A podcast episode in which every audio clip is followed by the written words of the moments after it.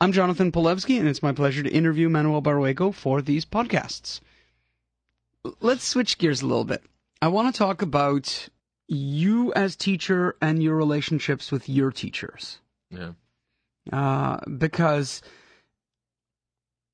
when you were making recordings for Vox, how old were you when you did uh, all those recordings for Vox? I think the first one was in, must have been, what, 76, 77. Mm-hmm. You going to tell me how old you were in '76 or? Uh... About four years old. Okay. Um, my, No, my- no, no. I think it must have been 23. Okay. So my question is this: You were a performer and a recording soloist before you were a teacher, correct? And then you became a teacher, or do I have this wrong? Actually, yeah, you do Mhm. a little bit. Because, I mean, I I, uh, I I was at Peabody, and I was offered to, to teach at the Manhattan School of Music before I graduated here.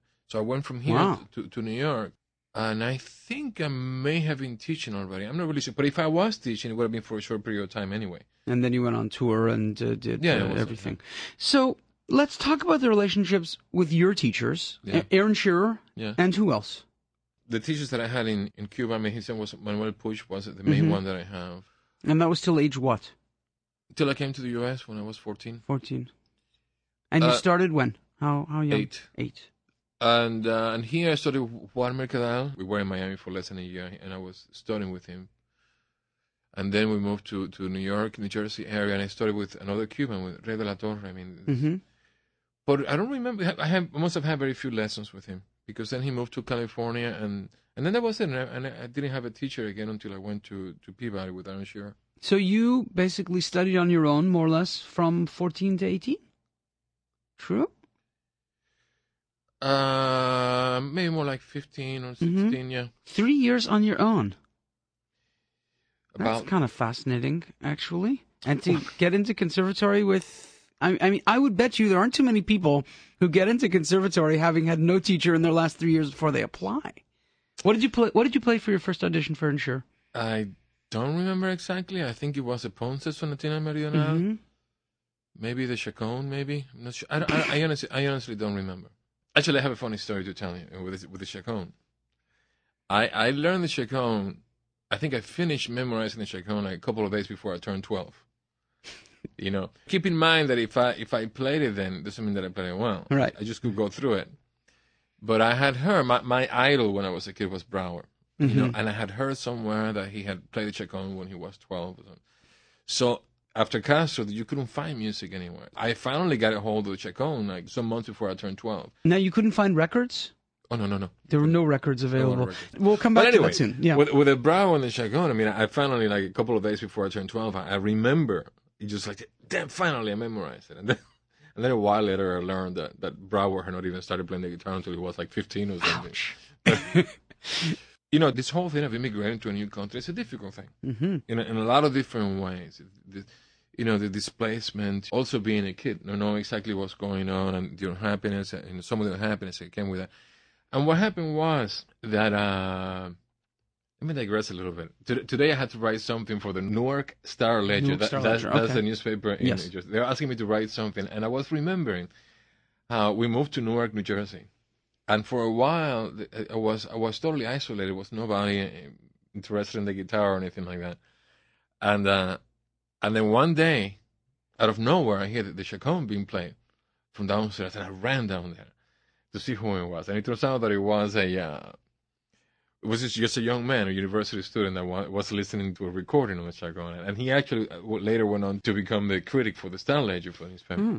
Anyway, but what happens because I think because of the pressures of immigrating, I had a um, call it a thing that have with um, I have a hard time talking about this. What happened was I stopped playing the guitar for a couple of years before I came to Peabody, and I just didn't play. In fact, I was playing a little bit of pop things, you know. But something happened where I, I told a certain person, "Look, if this is happening because of the guitar, I'm not playing the guitar anymore." So I, I did not play. I'm sorry to be so vague, but, but Mhm, you know, mhm, I'm trying mhm. not to, you know. Okay. And then when I came to audition at Peabody, I was very impressed that Shearer had Aaron Shearer had asked to meet with me before the audition. Turns out that I think he did that with a lot of people. And after the audition, he said, Manuel, I mean, I mean, we're going to find full scholarship for, for you. I, I mean, I want you to come here. And I told him, well, look, Mr. Shearer, you know, I mean, I, I haven't played the guitar for, you know, for at least a couple of years. I don't know what's going to happen. You know, and I came and, and I was not into it. Mm-hmm. Did I- you apply anywhere else or only to Peabody? I applied to uh, Boston Conservatory. Mm-hmm. I didn't know what I was doing, by the way. And I, and I was going to a, an arts and music uh, high school in Newark, New Jersey, Mhm. Arts High. And I was playing the French horn in, in the, uh, because I didn't do guitar then. So, Wow. so I played the French horn in the school band. Mhm. And, and, then one day, you know, I mean, times to college, what am I going to do? Well, the only thing that I know is the guitar. So let's go for that and see what happens. And I went to the counselor office. And the first three catalogs that popped up that had a guitar department, we applied to those. And, and one was Boston Conservatory, the one was Mannes School of Music in New York, and the other one was Peabody. Where were your parents in all this? Uh, not particularly involved with any of this, but but Mhm. because also also don't forget, you know, they were trying to make their way in a new a country. I mean, sure. you know, I mean, it was a strange situation uh, anyway. So even if if they wanted to, they, they probably couldn't have helped me. You know, when it, something I think is interesting is, is that when you, you immigrate to a new country, you know, I mean, especially coming from a communist country, that was a totally different thing. And the the players involved, my family, I mean, you come into a situation where you don't know the rules how the game is played at all. It even happens today that I see, for example, students from maybe from Europe or other places in the world that want to come study at Peabody and they see the tuitions at thirty thousand and say, forget it. Mm-hmm. But what they don't know is that a lot of people get help. Right. So anyway, I, I pulled the three of them. I went to uh, I did the, the audition in in New York. I think at that time the tuition was like two thousand dollars, Mm-hmm. and they offered me I think it was like two hundred or something. You know, so forget it. I mean, and, I mean we didn't have any money, and uh, I went to uh, New England and they gave me be- between scholarship and work study was the full amount. And then in my ghetto mentality, I decided, well, you know, what even bother with Peabody? It's the best known of the three schools. I'm not even going to go audition. Mm-hmm. And then I got a phone call from Shearer. Really? He got a call. He said, "Well, you know, I mean, Did I, he have a tape? How did he? Well, now what apparently may have happened, and if my memory doesn't fail me, I think he may have told me something that he was impressed with the letters of recommendation, Uh huh. Okay. and uh, which I don't know what they said. I have no idea. It's in a file somewhere. They are? Do you think? Yeah, absolutely. Yeah, I should check that out. You could check that out. So I I came my first year, and I had told him that you know I had not played, and I didn't know what was going to happen. I don't know if I would get back into it or not. I think his response to that was to try to see me like twice a week for lessons. He, he, I think he was so excited about working with a young talented player and, and showing me everything that he, all his theories and everything he wanted to do with the guitar. But I just couldn't care less at the time Mm-hmm. you know, mind you, there's a side of me that was still listening, but I, I mean, I, I was not about to go home and practice, you know. So I practiced a half hour or so before the lesson. That kept intensifying, kept intensifying. He kept telling me this. He was telling me that all, all I care about was partying, you know, that you know that, that I was this. And when I began to practice, I did not do some of the things that he, he wanted me to do. Unfortunately, that, that may have created. No, I, I'm being very diplomatic. It created a problem for him because here was somebody who was not doing the things exactly what he said, but who could play the guitar. So you had a bad year there in sure your first year, Yeah, where you basically weren't interested in practicing. Right. And your with the lessons- consistent me, consistent in basically insulting me. Uh huh. I'm sure that that went over well. What happened the second year? I think Shearer saw potential in me, and I'm going to guess. I don't have to guess. I know he was excited, but some of the things that he told me, I, th- I think he believed in me, and uh, he had specific ways in which he wanted to teach things, and I was not into it, and I had a huge ego to go along with it, and at the end of it all, you know, I mean, I needed to have the last word in what was going to happen with with the way in which I played. Now, don't get me wrong. I mean, I feel that I, I learned a lot from from him, but there were just certain things that I didn't agree with, and I was not going to do. You know, and I think that was an incredible source of frustration for him.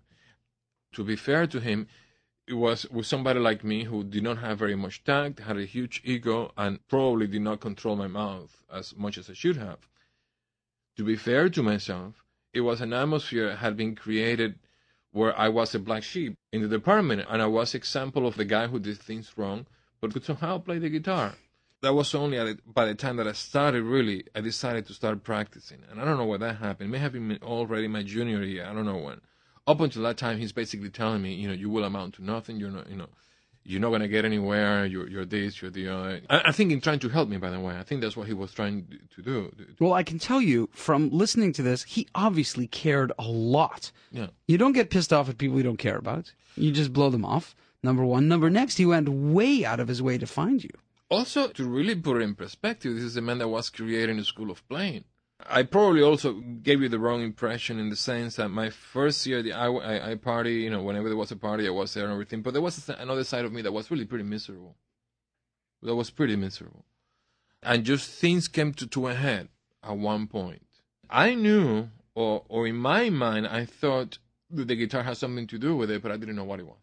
So I made a decision to try to start practicing again. I, I was being told so often that I would not amount to anything and this and the other. So so I said, you know what? I, I'm going to, to start practicing. And I'm going to give myself certain goals. And if that doesn't work, I'll hang it up. You know. So I did the Peabody competition, concerto competition. I won that. You know. What did you play? The Giuliani concerto. Mm-hmm. I, I did some audition for the National Symphony. and They hired me to play, and I did the concert skill, and I won it also. And then, you know, from that point on, you know, just I just kept going. And how did Shearer feel about this when you were starting to have success? Well, I don't know. I mean, I think he was happy. I'm sure he was. Mm-hmm. I don't see why he shouldn't have been. Mhm. I mean, I, th- I think you know. Because maybe you you were also having success, but you were not following the. Yeah, but we have. Or there's- you had there- gone beyond that. There's, no, there's, a, there's a missing ingredient here, which is that on my last year in school, the contact between us was, was minimal. Mm-hmm. It was not like we were seeing each other each, each week, or uh, so we, we had grown apart. Mm-hmm. As I said before, all, the, all these things just kind of came to, to a head, and there was an incident one time. Actually, had to do with another student, a very talented student that had come into the school. It's David Tanenbaum. He came, and and, uh, and David was a, was a, was already you know really great player, and you know he had been around. And to my shock, Shearer calls me into a lesson because David wasn't listening to him. And I told him, "Look, Mr. Shearer, the way that I see is this. You know, David is here." He's coming in. He's already a great player. You're asking him to change technique to, to some of the things that you're doing you have to give him time to, to understand what you're saying because you know he's not going to change without you being able to demonstrate for him to see what it is you're talking about. He has too much at stake here. And he said, "Well, you play the way I, the, the, the way I'm talking about." And I said, "Well, if I do, this is the first time that I hear because up until the other, the other day I was a mm. black sheep there." So the next day he met with me and, and he called me. He said, "I need to talk to you," and he just basically told me, "You know, I've had it. Don't come to the lessons. Don't come to the classes. I'll pass you. You know, just don't come." Wow. Yeah. I don't know where that happened, but it was towards the, the beginning of the last year. So even though these other things were happening with the concert and all I mean, the thing is, when that happened, when he tells me he started with me, you know, basically with me, I go to the dean's office and I quit school. And I say, you know, I've had it, you know, I, I, I want to be out of here. And the dean tells me, well, it's because of Mr. Shearer. I say, it has nothing to do with Mr. Shearer. You know, been wanting to leave for a long time. This is it. And then during during that weekend, I talked to, uh, to friends, and you know, one of them being David Starobin. And he told me something I never forget. He said, Manuel, if you ask me, you're an idiot. he said, he said, you have to remember that schools were made for students, not for teachers. And I said, you know, yeah. I went back and I told you, look, I'm back. And But I told him, I understand why you're frustrated with me. I understand that. So I, I, I'm not angry at you. So when these things were happening, the concert skill and all that, he was coming to those things. And he, he really seemed happy for me. I mean, I, and to this day we have a good relationship. And the last time I was in North Carolina, I stayed with him, and you know, Hmm.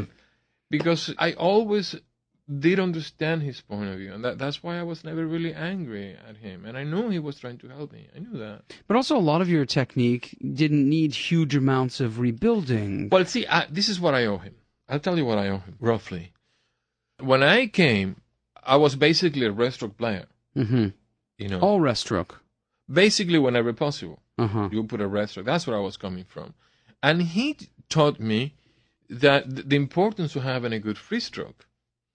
But then when I when I saw the free stroke, uh, the sound people were getting around here, I said, uh I'm not going to do that. I'm not going to get that sound.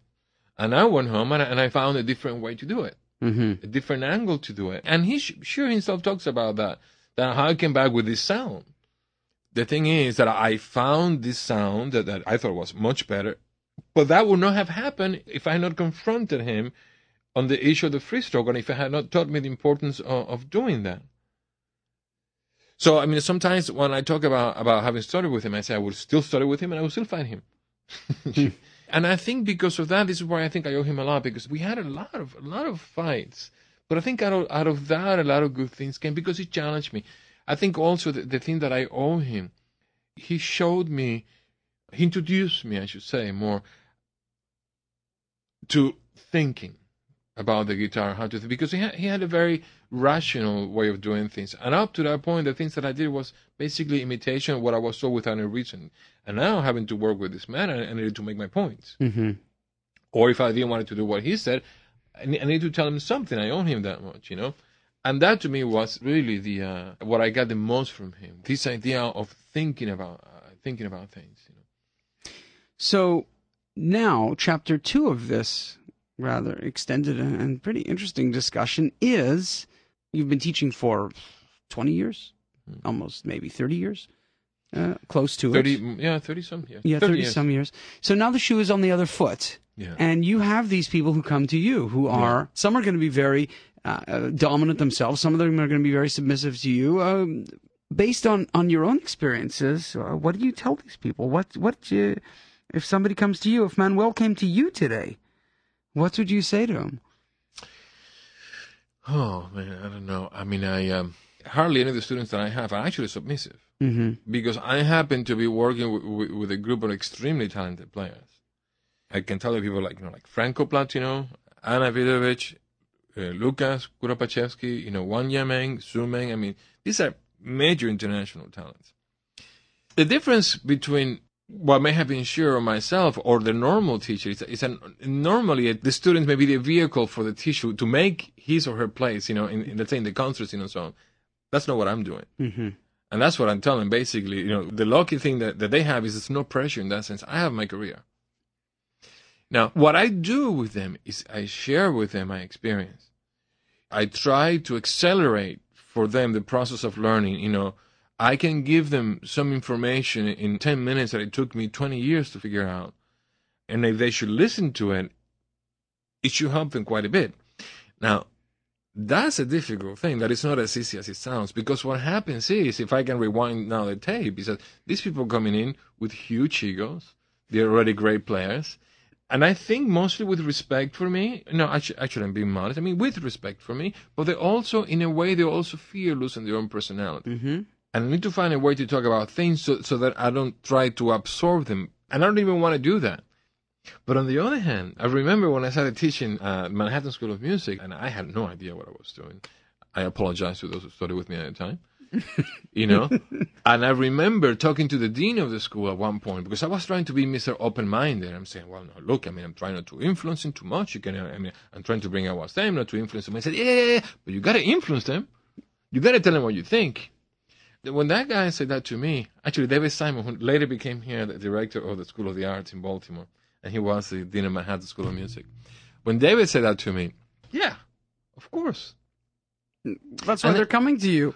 And then what I realized was, as I thought back in the teachers that I had, the ones that really had an impact on me is the ones that, that told me what they thought. And that's what I do with my students. You know, I mean, I, there's a fine line there of, of what is it that I like and what's right and what's wrong. That's a difficult one to manage. And, and I talk to them about that. And I tell them, you know, in this thing, I think this is black and white. I think this may be a matter of opinion. I'm just giving you my opinion. You know, you take it home and you, and you think about it. But having said that, it really is a lot of fun. Sometimes it's extremely frustrating. Sometimes you sometimes you see them sort of hurting themselves. One thing that, that has become so clear to me is all that it takes to become a concert player. It takes a lot of different things. Uh, the most obvious thing is for some, it just takes getting hit real hard and just getting up and going again. I know a couple of people that said, not for me. I don't want to get hit this hard. You know? I think, depending on how it makes a career, but we're talking about a good career, honest career, one that is based on the quality of the playing and not just on publicity or, or whatever. Mm-hmm. You know, I think there has to be a side of you that, that keeps improving what you're doing, to be extremely self critical, to think of interesting things to do. And even sometimes, for example, I can think of one case right now that is an extremely talented student. But this person, it's more hung up on the guitar world than he realizes. Mm. And some of the decisions are made on that. And I keep telling him, don't. Make your decisions on the highest ideals of music. I mean, don't get caught up and just see how fast or loud you can play for other people because it's not interesting.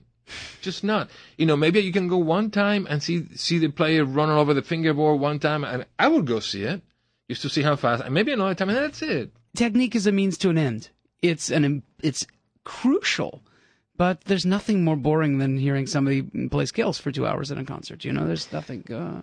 Yeah. Also, also, I mean, sometimes we can have uh, very narrow views of what technique is. Because sometimes, in, especially in the guitar world, people seem to think of technique as how fast one speed yeah, speed. speed Everything scales, speed. and and, Yeah. and that's saying like the best car in the world is the fastest one. If you can make a performance, you know, like seamless technically, tell him I keep saying that to me, a great technique is invisible. You don't see it. hmm I keep saying, and I believe that once you hear a technique, once you become aware of technique, I mean something is wrong. I had the opportunity to play for Segovia one time, and Michael Lorimer, you know, hmm who was in New York, he said, "Go." He said, "You want to meet him?" I said, well, "Of course," you know. So you know, I mean, good old me. I mean, I, I arrived late. You were late to see Segovia. I was late to see Segovia. What were you thinking? Uh, well, yeah. You know what I mean. so I got This is there and I'm late. And, and, chutzpah. uh, well, it's more stupidity, really. No, and, and it was not an ego thing. It was just stupidity. Uh-huh. Stupidity. Okay. And of course, I didn't get a chance to warm up, so I didn't even play very well. So I played the prelude from the second Suite for him. hmm I said, "Oh yeah," I said, "Very nice. Said, Your fingers are very docile." He said, but you have to do more with it." This one, I said, "You should not listen to critics or, or anything. You should just, you know, you should do more." I play the. Uh, I just made these arrangements of the Albéniz and Granados at the time, so I played the third Granados dance, and he goes, "Ah," he says, "Your fingers are very docile." he said, and that's, that's like a nice arrangement. And then I play Sevilla, and I begin to play Sevilla, and he goes, "Too fast."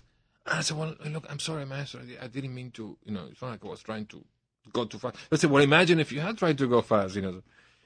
Anyway, what he said, he was very complimentary, you know, and but he also said something. He said, be careful not to become a victim of your technique. Mm. You know, that's something that I, I have seen this happen later on with some young students with lots of technique. That that prowess that they have it ends up controlling them. Forget you have this disability and just develop, become the best musician you have. Then you have both. You can't miss. but sometimes you know the ego can be a very powerful thing. And some people and- just aren't deep. They some people do not have. Do you think everybody has music inside them? I don't know what you mean. You mean you? I, I uh, mean, there are some people whose playing doesn't sound like singing, has no vocal aspect to it, and will never sound like singing. And those are people who I think maybe don't have music in them. And other people, Oh, I see. have what music yeah. in them. Yeah, yeah, I see. I see what. Yeah, I think it's also the difference between being, being, let's say, cold musically, what we call, and just not being able to express what you feel, not being in touch with Mm. it. And sometimes it's hard to tell. But anyway, I, I'm pretty confident that at least in some of the cases that I'm thinking of, it's a matter of thinking when I have this this great equipment. And the fact of the matter is, when I think back, it's not necessarily the, the people with the, the, the most technical facilities that have made the biggest careers, but often it's been the ones that are more interesting. You know. The people who can move people. This is what it's about, but, no? Yeah. Probably if we look at different players, we can probably see different reasons why they, they make careers. I mean, look, if you have an ability that goes beyond what other people do, even if it's technical, that will attract attention. But that will not give you longevity uh, in your career. I mean, it's something else that will keep that interesting, will keep it living, you know. I think this sustaining power, you know, it's not going to come up because they can move the fingers fast. That's not going to happen. What sustains an artist? And what do you think is going to sustain you now? What are the things that are going to keep you interested in music for the next 25, 30 years? I don't expect to be playing in 30 years. I, I, but, uh, but, you know, if I think balance, mm-hmm. Balance in life? balance in life. I mean, when, when you think about it, to go around the world, you know, making music is not the worst way to spend one's life, you know. I, right now, I mean, I can think of a lot of things that I would still love to do. So if I'm able to do them, I mean, the interest will be there. So you still you still love us. You still have a you still have a positive relationship with it. When I was a kid, I adored it. Mm-hmm. I thought it was the center of the universe. At one point, something did happen, and I no longer saw it that way. Now, I think I probably love it more than I ever have before. since the time when we recorded the discussion about teachers, uh, Aaron Shearer, a, a teacher of yours um, when you were at Peabody, has passed away, finishing a long and successful life as really one of the most successful guitar mentors of uh, of his era. And I'm just wondering if you have some thoughts about him now. Well, yeah, of course. I mean, it is a sad thing, and I can tell you the last experience that I had with him, which was not too long ago. It was uh, just a few months ago that I played a concert in North Carolina the School of the Arts. It was in honor of Mr. Shearer. And um, a funny thing happened. I play my concert, and he begins to walk over to the stage. And uh, he comes over, so I went over to him. And he said, Oh, Manuel, he said, can you play like one of the old things, you know, like, can you play recuerdos? I said, well, Mr. Shearer, I, I, have to practice it. I mean, I can just not play recuerdos. I mean, that's not that easy for me. He said, okay. You know, how about something like, like Adelita? Can you play that? I said, well, Mrs. man, I haven't played that in ages. And then I said, Mr. Shearer, is this really important to you? he said, yeah. Okay, let's do it. so, so I went back and sat on the chair. I mean, I turned back to the public first. I went through it quickly to make sure I could remember the thing and I played it. He wanted you to play it in public. In public, this is in the oh middle. This is the, this was the end of the concert. This is and this, so this was the last thing you know in, in, the concert that we did. Yeah, I mean, as I get older, I can understand certain things that I couldn't before, and I could understand him better. So yeah, I have been thinking. I have been thinking about him and what he's meant to me and what he's meant to the guitar. He, he was somebody who was totally dedicated. Not only was was he one of the uh, the most important teachers that guitar has ever had, but he's also one of its most devoted students. Why do you think he wanted those Tárrega pieces? I don't know. I, I haven't thought about that. It's a good question. At the moment, it seemed to me like a very honest reaction. He just wanted to hear something that he loved. If there was another motive, I have no idea. Mm. I think they're like pure guitar music. You know, I think they're perfect pieces for the guitar. They're miniatures. They're idiomatically yeah. ideal. And I think he just wanted to hear you play one of them, maybe before he it, yeah. left the world. Yeah. It's funny because a couple of friends recently have mentioned that to me that they would like for me to play some of these things, some of the simpler and classic guitar pieces. And uh, maybe I should. Maybe I should do it.